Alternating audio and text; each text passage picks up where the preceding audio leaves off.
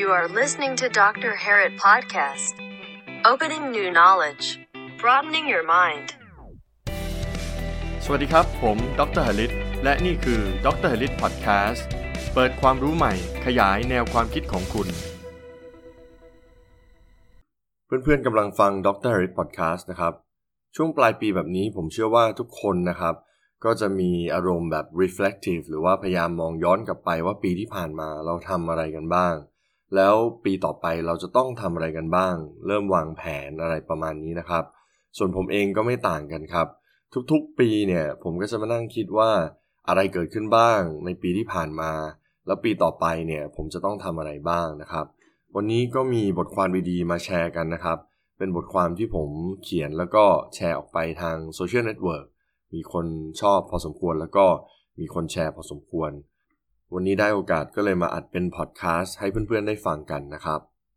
ช่วงที่ผ่านมาเนี่ยผมได้ทำงานเป็นอาจารย์ทำงานเป็นนักธุรกิจแล้วก็ทำอย่างอื่นหลายอย่างนักเขียน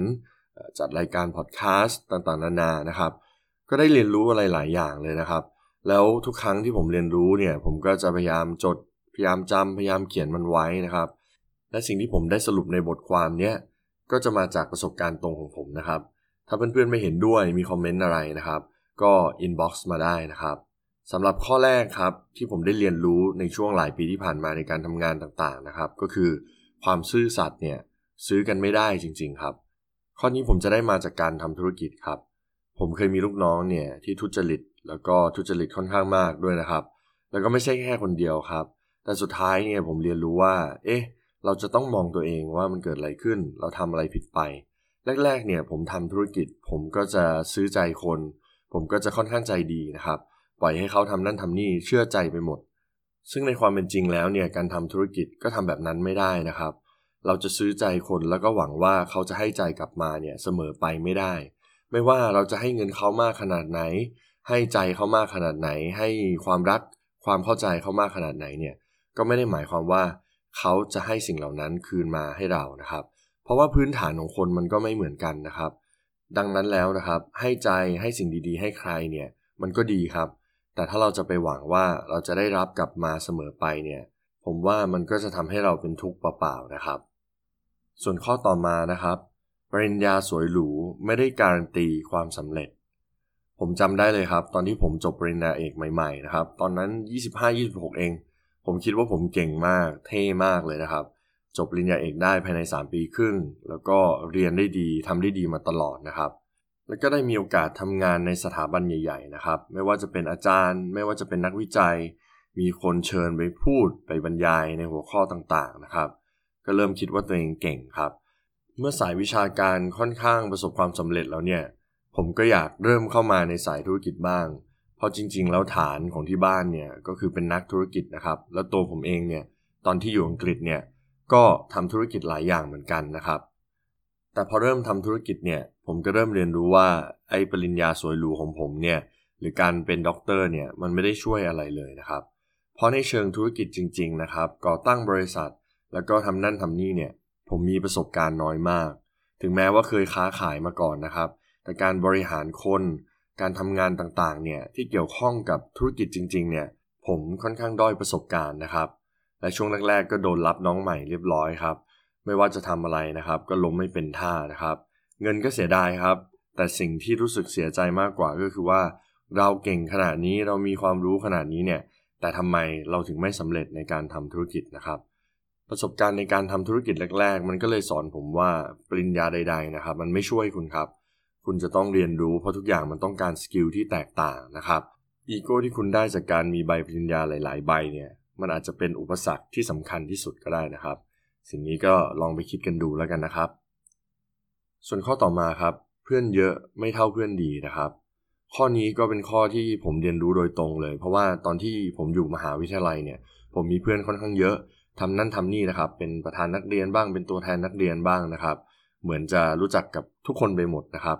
พอเริ่มทำงานนะครับเริ่มเรียนรู้ว่าเราชอบอะไรไม่ชอบอะไรเริ่มโฟกัสกับงานมากขึ้นเริ่มมีเวลาน้อยลงเนี่ยเพื่อนที่ไม่ค่อยมีความสำคัญกับชีวิตมันก็จะน้อยหายไปเองนะครับส่วนเพื่อนที่ยังอยู่ในชีวิตส่วนมากก็จะเป็นเพื่อนที่สามารถปรึกษาเรื่องงานได้ปรึกษาชีวิตส่วนตัวได้ สามารถพูดคุยในเรื่องที่มันยากๆได้นะครับไม่ใช่แค่เรื่องที่จะไปเที่ยวไหนกินอะไรนะครับซึ่งพอเรามองแล้วเนี่ยการมีเพื่อนแบบเนี้ยอยู่ใกล้ๆนะครับเพื่อนที่ดีที่เป็นที่ปรึกษาให้เราได้นะครับที่เป็นที่พักพิงใจเวลาเรามีปัญหาได้เนี่ยก็จะดีที่สุดนะครับส่วนเพื่อนกินเพื่อนเที่ยวก็จะหายไปเองนะครับฉะนั้นเพื่อนดีกว่าเพื่อนเยอะแน่นอนครับข้อต่อมาครับเงินสามารถทำลายความสัมพันธ์ได้นะครับข้อนี้ก็เป็นข้อที่ค่อนข้างเซนซิทีฟนะครับแต่ยิ่งโตขึ้นผมก็ยิ่งเห็นปัญหานี้เยอะขึ้นนะครับแม้แต่ตัวผมเองเนี่ยก็เคยเสียเพื่อนไปแล้วให้ยืมเงินไปแล้วเขาไม่มีคืนเขาก็คงรู้สึกผิดที่จะติดต่อแล้วก็พูดคุยกับผมนะครับแต่นั่นก็เป็นเรื่องของส่วนบุคคลนะครับว่าเขาจะคิดยังไงผมคงไปคิดแทนเขาไม่ได้นะครับแต่ปัญหาของเงินเนี่ยมันก็ทำลายความสัมพันธ์ไม่ใช่แค่กับเพื่อนนะครับแต่ก็กับคู่รักก็มีกับภายในครอบครัวญาติก็มีนะครับซึ่งไม่ว่าจะเป็นจากประสบการณ์ตรงของผมเองนะครับหรือว่าสิ่งที่ผมได้พบเห็นจากคนอื่นนะครับก็ทำให้ผมเข้าใจว่าไอ้ตัวเงินเนี่ยมันเป็นคอนเซ็ปต์ที่ต้องระมัดระวังโดยเฉพาะกับความสัมพันธ์ใดๆนะครับผมมีกฎเหล็กอยู่ว่าอย่างเช่นถ้าผมมีเพื่อนจะมายืมเงินหรือใครก็ตามจะมายืมเงินผมเนี่ยผมจะคิดว่าผมให้ไปเลยเขายืม 1,000 ผมคิดว่าผมให้500ได้ไหมไม่ต้องคิดหรอกว่าผมจะได้กลับมาหรือเขายืม 100,000 เนี่ยผมต้องนั่งคิดว่าผมให้สัก 50,000 20,000 30,000 ละกันแต่ผมจะไม่หวังว่าผมจะได้กลับคืนมาเพราะถ้าผมหวังว่าเขาจะต้องคืนผมเนี่ยผมจะเริ่มเป็นทุกข์แหละเริ่มเป็นทุกข์ตั้งแต่ผมให้เขาไปผมจะคิดว่าเมื่อไหร่จะคืนนะแต่ถ้าผมไม่ comfortable หรือรู้สึกสบายที่จะให้มันไปหรือจะให้ยืมนะครับผมก็ไม่ให้เลยผมบอกว่าผมไม่มีส่วนประเด็นอื่นๆที่เกี่ยวกับเงินนะครับไม่ว่าจะเป็นกับครอบครัวกับญาติหรือกับคนรักเนี่ยผมพยายามที่จะมีความซื่อสัตย์กับตัวเองมากๆนะครับแล้วก็แฟร์กับคนอื่นอะไรที่ผมคิดว่ามันโอเคหรือไม่โอเคเนี่ยผมก็จะพูดออกมานะครับผมจะทำให้อีกฝ่ายเนี่ยรู้ชัดเจนเลยว่าในประเด็นของเงินเนี่ยผมคิดยังไงผมทำยังไงนะครับเพราะว่าถ้าเราไม่คุยกันสุดท้ายแล้วเนี่ยคนนี้ก็จะคิดแบบนั้นคนนั้นก็จะคิดแบบนี้เราก็จะผิดใจกันครับสิ่งที่ผมคิดว่าดีที่สุดก็คือการนั่งคุยกันนะครับอะไรที่ผมคิดว่ามันควรใช้ไม่ควรใช้อะไรที่คิดว่าเราควรจะแบ่งแบบนั้นแบบเนี้ยผมก็พูดออกไปเลยครับอย่างน้อยเขาก็จะรู้ว่าผมคิดว่ายังไงนะครับไม่ต้องคิดกันไปเองนะครับทำให้เกิดปัญหาทะเลาะเบาะแว้งกันนะครับข้อถัดไปนะครับความฉลาดทางอารมณ์บ่อยครั้งสำคัญกว่าความฉลาดทางความรู้ครับสิ่งนี้ก็เป็นอีกสิ่งหนึ่งนะครับที่ผมเรียนรู้จากการทำงานช่วงแรกๆที่ผมเรียนจบเนี่ยเพราะว่าเป็นด็อกเตอร์หนุ่มใช่ไหมครับจบตอนอายุ 25-26 ไฟแรงมากนะครับไปทำงานที่ไหนเนี่ยก็พุ่งชนอย่างเดียวต้องการอะไรเนี่ยคิดว่ามันต้องทำให้ได้นะครับซึ่งบางทีเนี่ยผมละเลยแล้วก็ลืมที่จะมองสิ่งแวดล้อมหรือ environment รอบข้างหรือแม้แต่คนที่เราทำงานด้วยนะครับไม่ค่อยสนใจความรู้สึกของใครนะครับซึ่งสุดท้ายแล้วเนี่ยการทำงานออกมามันก็ไม่สมูทมันก็ไม่ได้สิ่งที่เราต้องการนะครับ